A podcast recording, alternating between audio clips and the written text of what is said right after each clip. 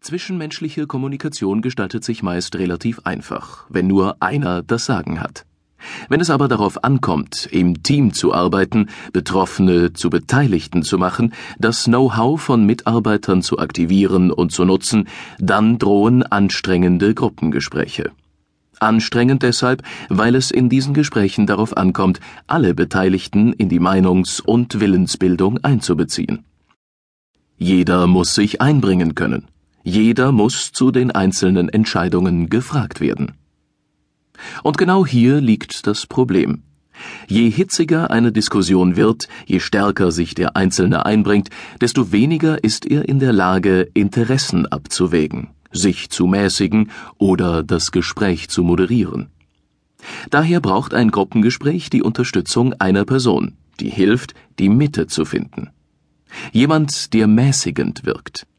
Wichtig ist, dass die Gruppe sowohl in der Sacharbeit als auch im menschlichen Miteinander neutral geleitet wird.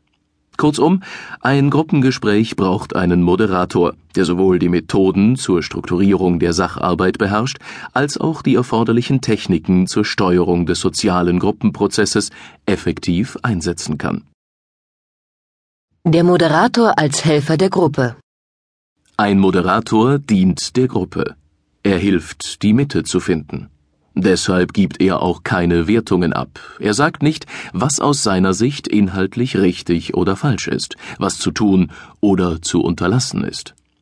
Er unterstützt die Gruppe dabei, eigenverantwortlich zu arbeiten, also die Lösungen für ihre Fragen und Probleme selbst zu finden.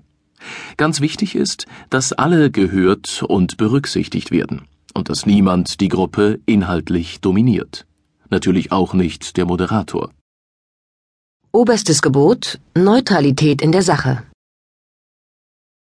Ein Moderator muss stets um eine inhaltlich neutrale Haltung bemüht sein. Das bedeutet,